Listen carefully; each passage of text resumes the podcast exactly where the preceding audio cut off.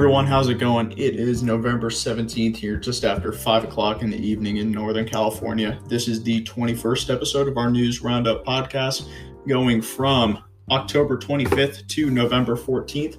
Of course, before we get started, this podcast is sponsored by Mission Essential Gear Company, your one stop combat shop, home of the Thules, the tactical handbook for unit leaders, available at megearco.com and Amazon. Also, check out the Freelancers, which is a media and research collective dedicated to covering modern conflicts with a soft focus on foreign fighters. You can find them on Twitter at CBT Freelancers, Instagram at Freelancers Blog, and their website at freelancersconflictblog.wordpress.com. Also, check out Fortress International, which is a veteran owned research and analysis firm based near Washington, D.C. You can find them on Twitter and Instagram at fortress underscore INT and their website at fortressllc.org. And with that being said, we will get started into the podcast. And of course, we'll begin with COVID 19. On the 25th, we had 42 million cases, 1.15 million deaths, and 28 million recoveries. By the 14th of November, we had 54 million cases, 1.31 million deaths, and 34 million recoveries. There is only one country in the world with over 10 million cases, that is the US. At this point, there are 11 countries with over 1 million cases the US, India, Brazil, France, Russia, Spain, the UK, Argentina, Colombia, Italy, and Mexico in that order. There are also 31 countries with less than 1,000 cases. That is down from 32 the podcast prior. There is 25 confirmed cases of reinfection worldwide. 24 of those have recovered so far. One has passed away, an 89 year old patient in the Netherlands. Of those cases, three are in the US, six are in India, four in the Netherlands, four in Qatar, four in Belgium, one in Hong Kong, one in Sweden, one in Spain, and one in Ecuador. Countries all over Europe and plenty of states in the US are reimposing lockdowns and other restrictions amid a surge in cases. Records are being broken consistently in the aforementioned areas, including in the US as a whole, on almost a daily basis. On the 25th, Bulgarian Prime Minister Boyko Borisov tested positive for the virus. He is resting at home. On the 27th, Mexico City's mayor Claudia Sheinbaum tested positive for the virus, but she was asymptomatic. The mayor attended an event just before the diagnosis, coming into contact with Navy Secretary Rafael Ojeda, who also tested positive. The city has over 170,000 cases and 12,000 deaths. Also, on the same day, the UN canceled all in person meetings at its New York City headquarters after five people with the mission to Niger tested positive. Niger is on the 15 member UN Security Council, which met before the positive cases were announced. On the 28th, Iranian Parliament Speaker Mohammad Bagher Ghalibaf tested positive. He announced that he was tested after coming into contact with another lawmaker that also had the virus. On November 2nd, Georgian Prime Minister Giorgi Gakharia tested positive. He is said to be in good health and recovering at home. On the 4th, American vaccine company Novavax signed a deal with the Australian government to deliver 40 million doses of its vaccine candidate during the first half of 2021. That vaccine is still in trials. On the 5th, Swedish Prime Minister Stefan Löfven quarantined after coming into contact with a case. Colombian Prime Minister Hun Sen and four of his cabinet ministers quarantined after coming into contact with Hungarian Foreign Minister Peter Szijjártó who recently tested positive. Lastly, the entire 172 member Colombian House of Representatives was asked to quarantine after a lawmaker tested positive, and according to their press office, as many as 150 of those lawmakers could have been exposed. On the 7th, White House Chief of Staff Mark Meadows tested positive. Along with him, four White House aides and one Trump campaign staffer tested positive as well. On the 7th, Bosnia and Herzegovina's Prime Minister Zoran Tjegla. I don't even want to know how wrong I got that. He tested positive for the virus as well. He is reported to be in stable condition with minor symptoms. On the 9th, 750 soldiers of the Indiana National Guard arrived at 250 nursing, and long term care facilities in the state. Soldiers were deployed to free up staff for patient care and will be assigned to the homes until December 31st at least. On the 12th, Ukrainian President Volodymyr Zelensky was hospitalized after contracting the virus. 42 year old is said to be in good condition. And on the 13th, the Washington Post reported that 130 Secret Service agents were, quote, recently ordered to quarantine after either testing positive or coming into contact with a positive case. Since March, roughly 300 agents have had to quarantine. And moving on to space, real quick, on the 26th, NASA announced that water had been found near the Clavius crater on the moon. According to Casey Honniball, who is the study's author, there are between 100 and 400 parts per million of water, which equals about a 12 ounce bottle of water within a cubic meter. And moving on to Europe. Starting off with France on the 27th, tens of thousands march in the Bangladeshi capital, Dhaka, calling for a boycott of French goods due to French President Emmanuel Macron's defense of freedom of expression in reference to Charlie Hebdo's depiction of the Prophet Muhammad. Police were able to stop the demonstrators before they reached the French embassy.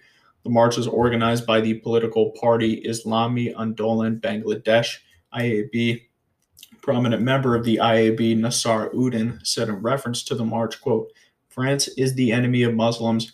Those who represent them are also our enemies, end quote.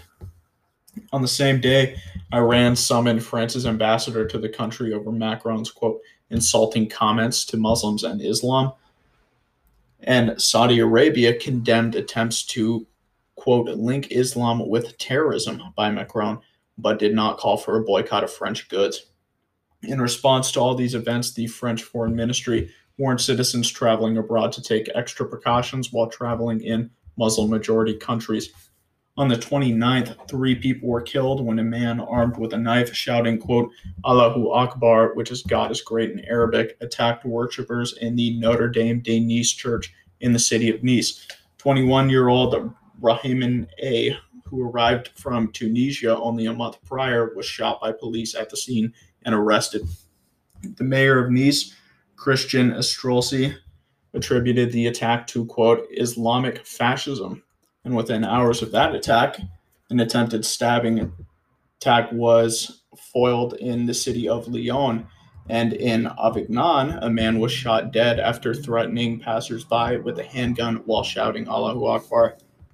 In response to these events, the amount of French troops deployed to protect houses of worship and schools across the country will be increased from 3,000 to 7,000 across the country. On the 31st, a gunman shot and wounded a Greek Orthodox priest in the city of Lyon. The suspect, who is a man of Georgian descent, wasn't arrested until November 7th. On the 4th, France outlawed the Turkish nationalist group Grey Wolves after the group committed a series of attacks against the Armenian community in the city of Lyon. The city's Armenian community has been attacked multiple times by groups of ethnic Turks and Azeris over the current conflict in Nagorno Karabakh. The Grey Wolves seek to unite all Turkic people all over the world while also promoting ultranationalism, fascism, and racism. The group has been called the armed wing of the Nationalist Movement Party and has been blamed for multiple terrorist attacks since its founding in 1968. In the UK, on the 25th of October, the Liberian flag tanker Nave Andromeda was hijacked by a group of stowaways near the Isle of Wight. After receiving a request from Hampshire Police, the Secretaries of Home and Defense authorized the deployment of a 16 man team from the Elite Special Boat Service, SBS. The SBS team, which was based nearby in the town of Poole, was assisted by two Wildcat and two Merlin helicopters of the Royal Navy Seven hijackers were detained by the assault force and the crew was found unharmed. The SBS is the UK's premier naval assault force that, along with the Special Air Service, was formed in World War II to wage unconventional warfare against the Axis powers. In Italy, on the 25th, clashes broke out between riot police and demonstrators in Rome.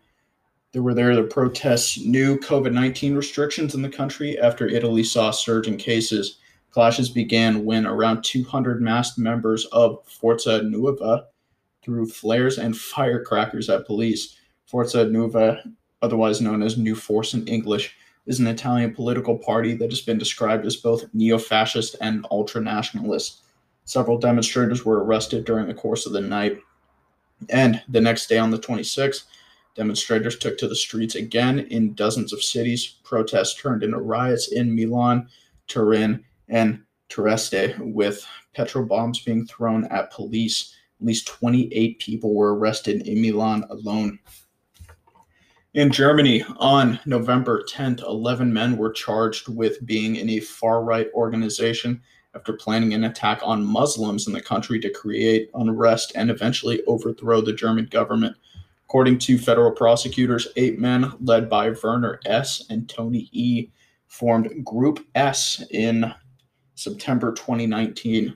Three others joined later, and a 12th man was charged with supporting the group. The group allegedly wanted to create conditions to spark a civil war in Germany. On November 2nd, in Austria, around 2000 local time in Vienna, a gunman began firing at a crowd of civilians. Armed with a rifle, pistol, machete, and wearing a fake explosive vest, he attacked seven separate areas in the city, shooting at passersby and restaurant goers.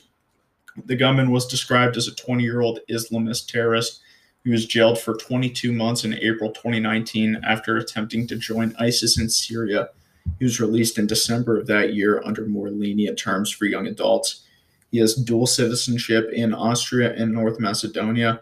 In all, he killed four civilians and severely wounded a police officer before he was killed in a firefight with members of Austria's counter-terror force, EKO Cobra. Units of the Austrian army were deployed to secure public areas in Vienna, and the Czech Republic implemented random border checks with the country to prevent terrorists from entering. In Belarus, on November 6, the EU announced sanctions against President Alexander Lukashenko, his son Viktor, Chief of Staff Igor Sergeenko, and the head of the State Security Committee, Ivan Tertel protests are still going on through the country, uh, but they are losing some momentum, right? So Lukashenko isn't going anywhere. In Russia, on October 30th, a 16 year old boy stabbed and wounded a police officer several times in the town of Kukmor in Tatarstan. The boy was then shot dead by another police officer. According to Russian news agency Interfax, the boy was trying to set fire to a police station when officers found him the incident is being treated as a terrorist attack. And on November 9th, a conscript soldier killed an officer with an axe and then shot two more officers dead at a military base near Vorozhne. The suspect was detained and an investigation into the incident was launched.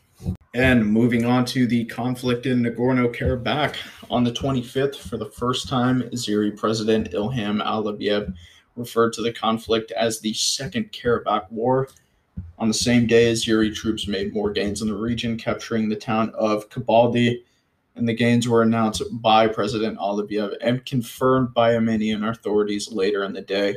Aliyev also claimed that his forces took full control of the Kalbajar region, and the prosecutor's office of Armenia claimed that it had received verified information on Turkish special forces fighting in the region on behalf of Azerbaijan no evidence of those claims were given, though. Also on the 25th, Iran held military exercises near its border with Armenia and Azerbaijan involving infantry, artillery, and drone units. This comes after the Islamic Revolutionary Guard Corps deployed its 25th Karbala division to the border. The conflict is spilled over into Iran in some instances, destroying homes and injuring civilians. On the 26th, a ceasefire was brokered by the U.S. State Department and went into effect at 0800 local time. This third ceasefire did not last. On the same day, the assistant to the president of Azerbaijan stated that Turkish forces were stationed in Azeri bases but did not participate in the fighting. Also on the 26th, the Syrian National Army's Hamza division announced the death of Abdel al Sharir, a high level leader within the division. Reports claim that he was killed by Armenian artillery, and the Hamza division is one of the two units of the Syrian National Army that are known to have deployed to Nagorno Karabakh, along with the Sultan Murad Division. Al Sharir was also a veteran of multiple campaigns in Syria, and that will be a blow to the division and the Syrian National Army as a whole. On the 27th, a video from a Euronews crew showed that a vehicle belonging to one of their crews was hit by an anti tank guided missile fired by Armenian forces while they reported from the Azeri side of the front. Thankfully, the missile barely hit their vehicle. It looks like it deflected off the roof, so they got pretty lucky. Also, on the 27th, Artsakh appointed a new Minister of Defense after Lieutenant General Jaral Horatian was wounded in action. A video surfaced online of an Azeri drone that supposedly targeted an Armenian truck carrying the general. According to Azeri forces, that drone strike did kill him. That was at first denied by Artsakh officials, but was later confirmed that the general did die in that situation a few days later. So it's pretty crazy. Minister of Defense being killed in combat. That's uh yeah, rank doesn't mean anything. No one is no one is safe, especially not when it comes to drones. On the 31st, videos surfaced online of Azeri forces using white phosphorus munitions on forested areas in Nagorno Karabakh. The munitions caused massive wildfires in the area, and the use of those weapons was denied by Azerbaijan. But again, it's kind of hard to disprove that video evidence. If you've ever seen white phosphorus, uh, whether in in person or in videos, it's uh, it's some pretty nasty stuff. On the 5th of November, Azeri forces shelled several cities in Artsakh, including the capital Stepanakert, the city of Shusha, and the city of Maturni. Reporters Without Borders called on Azerbaijan to allow the evacuation of civilians, including some 80 journalists in the city. On the same day, the Lachin corner was closed by Armenian forces as Azeri troops made it only within a few kilometers of the city of Shusha. The corridor is a strategic mountain pass, which is the shortest route from Armenia to Artsakh. The only road in and out of Shusha also leads to the capital, Stepanakert. Losing that corridor would cut off a major supply line for Armenian forces. On the 9th, Azeri forces accidentally shot down a Russian military helicopter over Armenia with man portable air defense systems. Two crew members were killed and one was injured. Armenia formally apologized and offered condolences to the families of that crew. On November 9th, after Azeri forces took the strategic city of Shusha, Armenian Prime Minister Nikol Pashinyan announced a deal was signed with Azerbaijan and Russia to end the war in Nagorno Karabakh. As part of the agreement, Armenia will hand over large parts of the region over to Azerbaijan, and a force of about 2,000 Russian troops will be deployed as peacekeepers. The peacekeeping mission will last at least five years and will first be supplemented by the 1st and 2nd Battalions of the 15th Motorized Rifle Brigade.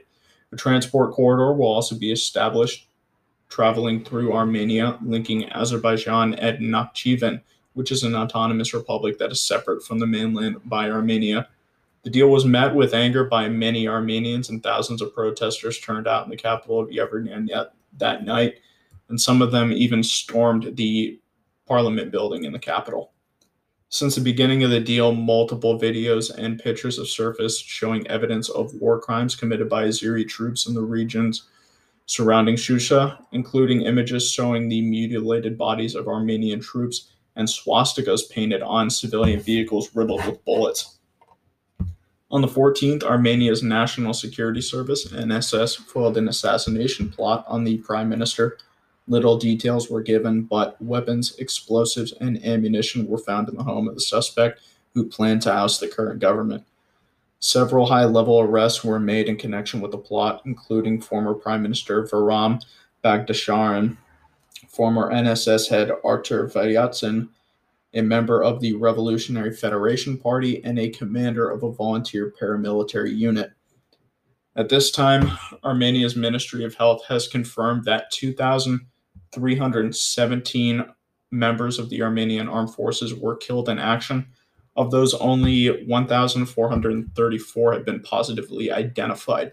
21 servicemen were captured, and around 300 servicemen are still listed as missing in action. Azerbaijan has not released any casualty figures for the forces. The Syrian Observatory for Human Rights claims that 293 fighters of the Syrian National Army were killed in the fighting. However, the SOHR isn't always the most reliable source, but that's really all that we have right now. The number of civilian casualties on both sides is still unknown, and Russia claims that over 4,000 people have been killed in the conflict overall. Moving on to Asia, on November 6th, the People's Republic of China condemned U.S. Secretary of State Mike Pompeo's decision to remove the Turkestan Islamic Party from the Department of State's list of foreign terror groups. The TIP, formerly known as the East Turkestan Islamic Movement, is an organization that was started by Uyghur jihadists from the Xinjiang region of China. The Salafi jihadi group operates in Xinjiang Afghanistan, Pakistan, Central Asia, and Syria. Its main allies are Al Qaeda and the Islamic Movement of Uzbekistan. The group was removed from the list on November 5th and is still designated as a terrorist group by the UN under its 1267 Counterterrorism Committee. This is a move that I personally disagree with, and in reality, it was just made to piss off China. Moving on to the Middle East in Afghanistan, on the 28th, it was announced that over 100 Taliban insurgents were killed as the Afghan armed forces pushed to retake areas of Helmand province that are in militant control. According to the Defense Ministry, the offensive, which began two weeks prior to the 28th, led to the liberation of several parts of Nawa and Nad Ali districts in Helmand. Operations in the area are still ongoing. On the 29th, a prison riot in Herat province left eight prisoners dead and another 12 wounded. No more details are known at this time. On the first, three Afghan policemen were killed and two were wounded when a bomb strapped to a motorbike exploded outside of a police station in the city of Herat. No group claimed responsibility for that attack. Same day, four soldiers were killed and eight were wounded when a mortar shell fell inside their camp in Kunduz province while they were playing a game of volleyball. Kunduz's governor blamed the Taliban for the attack, but no group claimed responsibility. Next day, on the second, three ISIS gunmen opened fire at Kabul University, killing 22 and wounding another 22 others. The attack happened around the time that government officials were going to be on campus for the opening of an Iranian book fair.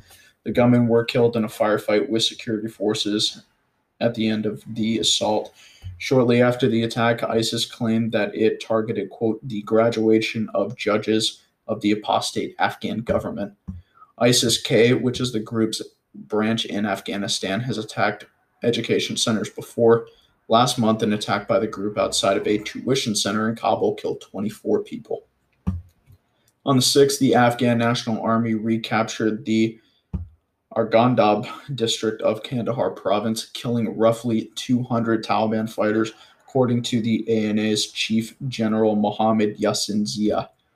The district is one of the closest to the city of Kandahar and was also one of the safest before the Taliban took control of it two weeks prior to that assault. And lastly, on the 13th, a car bomb in Paghman district, Kabul province, killed four soldiers and injured another five. No group claimed responsibility.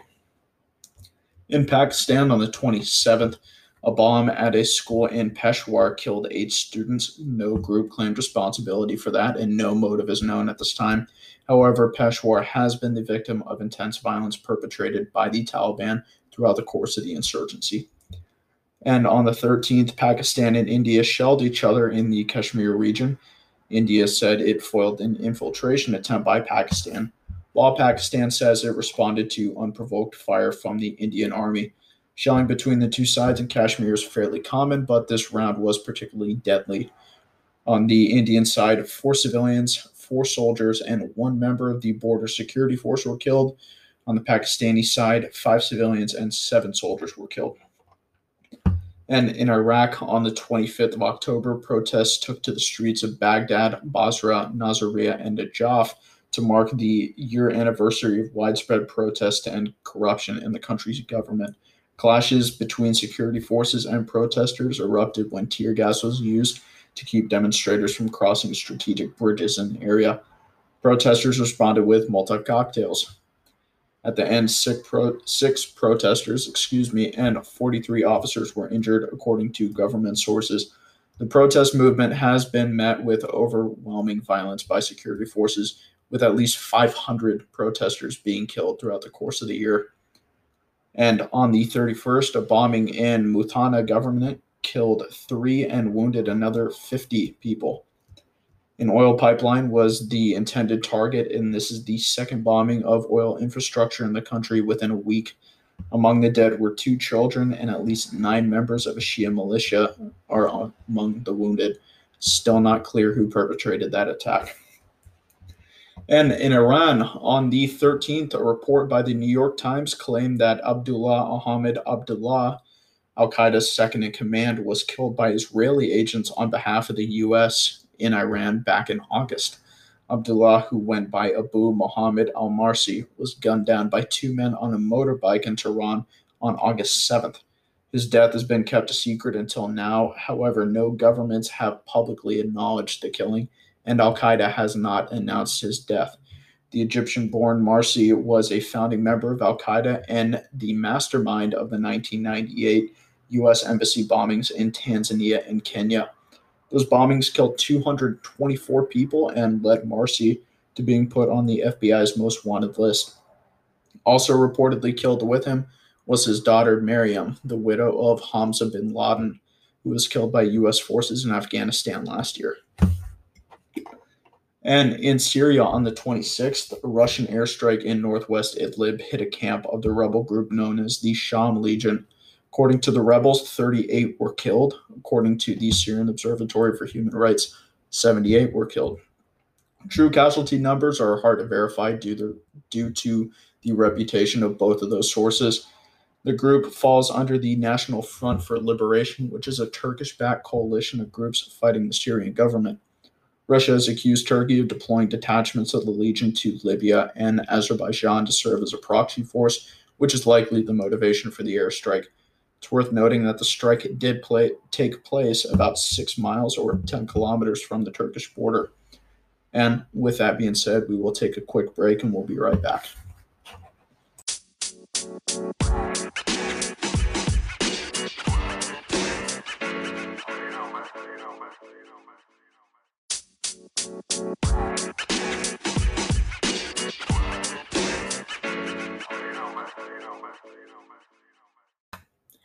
And we're back with Africa. On the 31st, early in the morning, forces from the Naval Special Warfare Development Group, formerly known as SEAL Team 6, conducted an operation to rescue an American citizen named Philip Walton. SEALs were assisted by Marine raiders who recon the area prior to the mission. Walton was kidnapped from his farm in Masalata, Niger, only a few days prior to the raid. The raid was successful as Walton was safely placed in the hands of the U.S. State Department U.S. forces took no casualties in the raid, and five of the six kidnappers were killed on the target. Moving on to the Democratic Republic of Congo. On the 29th, militants with the Allied Democratic Forces, ADF, killed at least 18 people and burned down a church near the city of Oicha.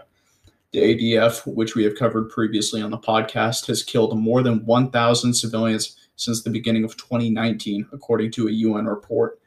On the 31st, the ADF killed 21 civilians in an attack on the village of Laesa. In addition, a Catholic church was desecrated and homes were burned. Of those killed, 15 were women. In Mali, on the 2nd, France claimed that airstrikes by its forces killed over 50 Al Qaeda linked militants in central Mali. According to the defense minister Florence Parly, on October 30th, forces assigned to Operation Barkhane, quote, conducted operations that neutralized more than 50 jihadists and confiscated arms and material. She stated that their operation was launched after a drone spotted a large convoy of about 30 motorcycles in the area. According to a military spokesperson, four militants were captured after the engagement, and another operation was underway in the Greater Sahara, involving about 3,000 troops. The results of that operation are to be announced soon. In Morocco, on the 27th, an ISIS militant killed a guard and injured three others with a metal object at a prison in Rabat. This is the first terrorist attack in Morocco since two Scandinavian tourists were killed near Mount Toubkal in 2018 by self-proclaimed, sorry, self-proclaimed ISIS fighters. 24 were convicted on charges and connected with those killings, while Morocco is generally a safe country for tourists, with the last attack prior to 2018 perpetrated in 2011. Around 1,600 Moroccans have traveled abroad to join ISIS in their fight.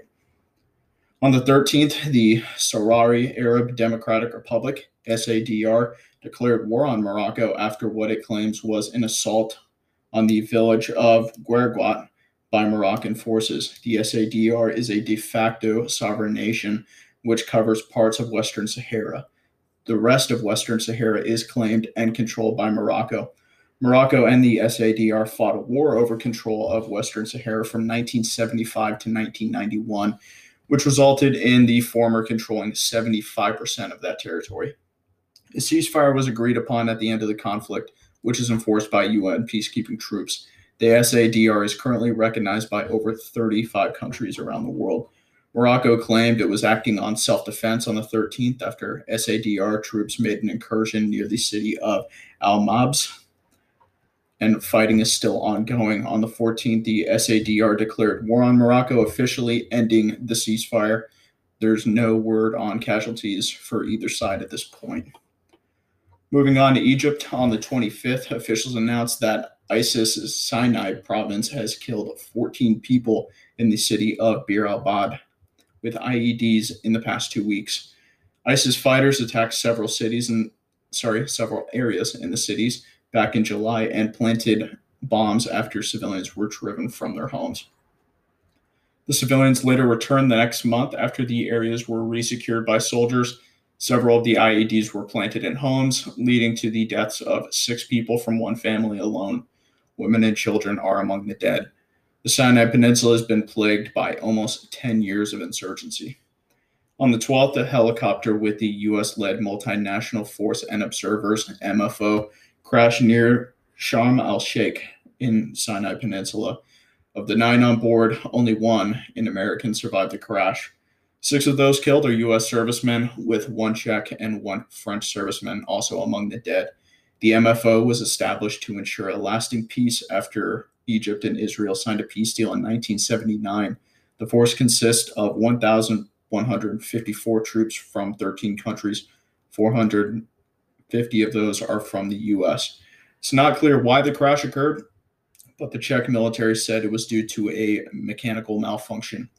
Those killed were identified as Captain Seth Vernon Vandekamp of Katy, Texas, Chief Warrant Officer 3 Dallas Gerard Garza of Fayetteville, North Carolina, Chief Warrant Officer 2 Marwan Sameh Gabour of Marlborough, Massachusetts, Staff Sergeant Kyle Robert McKee of Painesville, Ohio, Sergeant Jeremy Kane Sherman of Watseka, Illinois, Czech Sergeant Major Michaela Tika and French Lieutenant Colonel Sebastian Botta. And of course, we are praying for their families. In Mozambique, on the 8th, ISIS linked militants beheaded over 50 people in a village massacre in Cabo Delgado.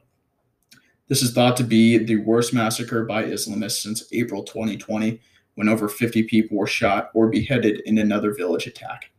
Cabo Delgado has faced a fierce insurgency by Islamist militants for over three years now, which we have covered before on this podcast.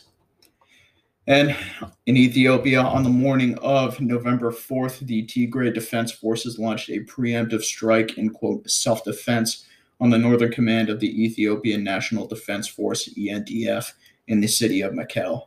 The ENDF took several casualties in the assault, and heavy weapons were looted from the base. On that same day, Ethiopia's government launched an offensive against the Tigray People's Liberation Front, which controls the country's northern Tigray region. The TPLF is a major political party in the country that's mainly based in Tigray nationalism. The central government announced a six month state of emergency in Tigray, which led it to cut internet and communication lines in the area.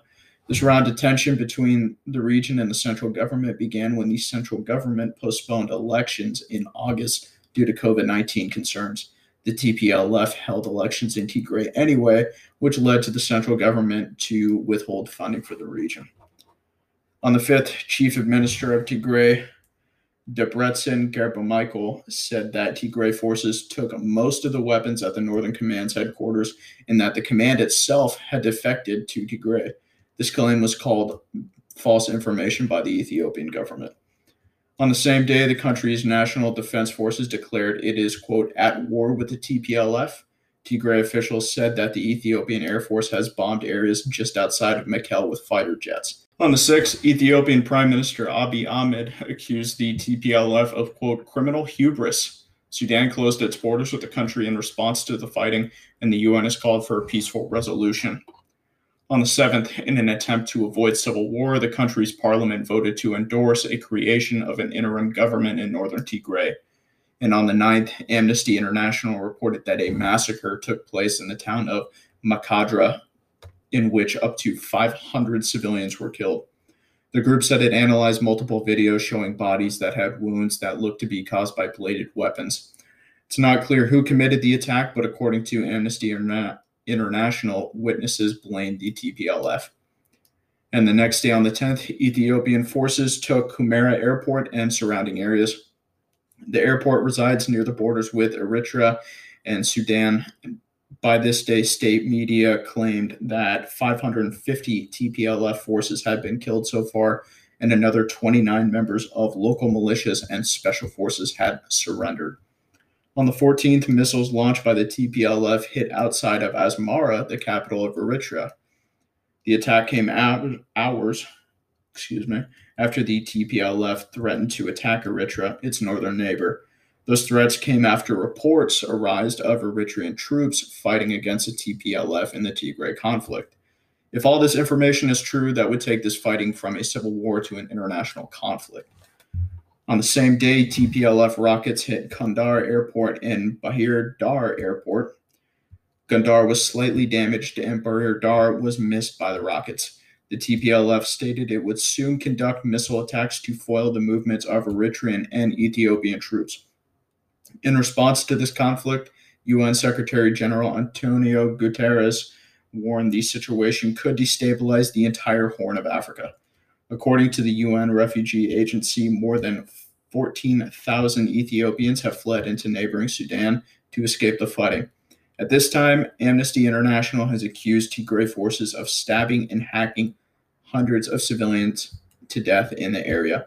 The TPLF has denied involvement by its troops at this time, it is believed that hundreds of troops have been killed on both sides. Moving on to the Americas, in the United States on the 4th, protesters in multiple U.S. cities took to the streets over the 2020 election. Notable protests took place in Philadelphia, Detroit, and Chicago. The Los Angeles Police Department announced a citywide tactical alert to ensure resources were in place in the event of civil unrest. In Portland, the National Guard was mobilized, and at least one person was arrested carrying a firearm and an IED. Unified Command in Portland, made up of the state and local police, advised Governor Brown to activate the National Guard. On the 5th, police said they foiled a plot to attack the Pennsylvania Convention Center in Philadelphia, where votes for the 2020 election were being counted.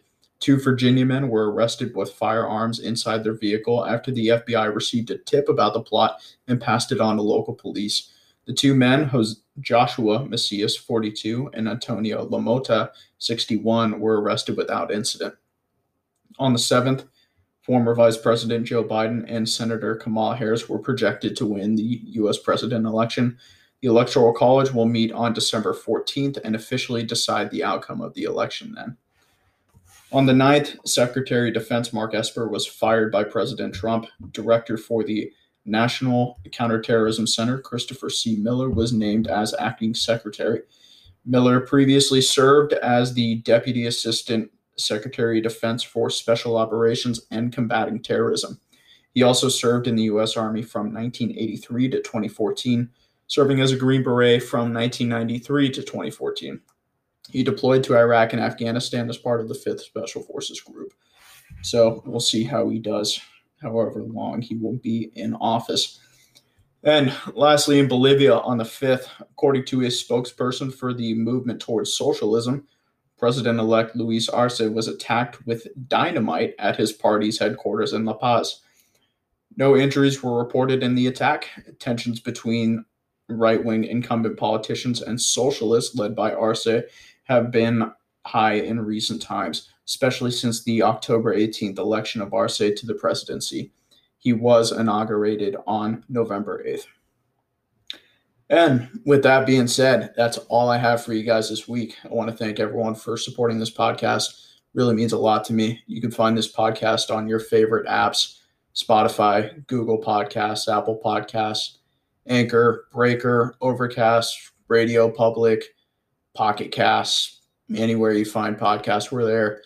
You could also find us on Twitter and Instagram at Analyze Educate, all one word. And we will see you guys around.